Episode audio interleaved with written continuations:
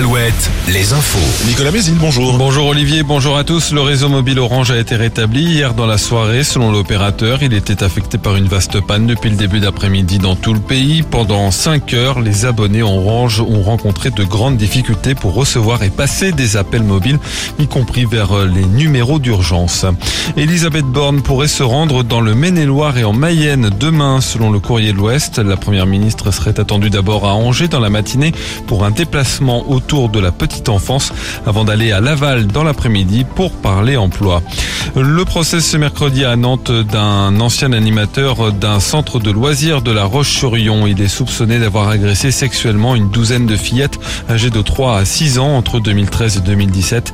Il est resté plusieurs mois en détention provisoire avant d'être placé sous contrôle judiciaire depuis 2018. Des renforts de CRS et des drones vont être déployés dans la métropole de Nantes. Réponse à la série de fusillades que connaît la Cité des Ducs depuis trois semaines, faisant un mort et six blessés.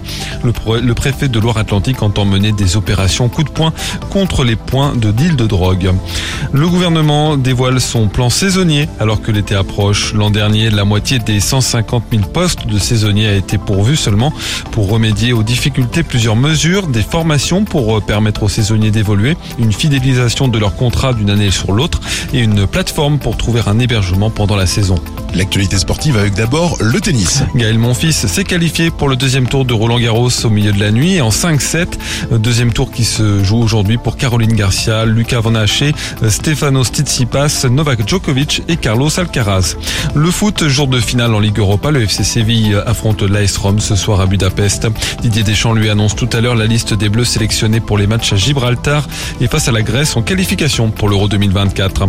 Et puis la météo ce mercredi reste ensoleillé avec un peu de vent, les maxi comprises entre 25 et 28 degrés.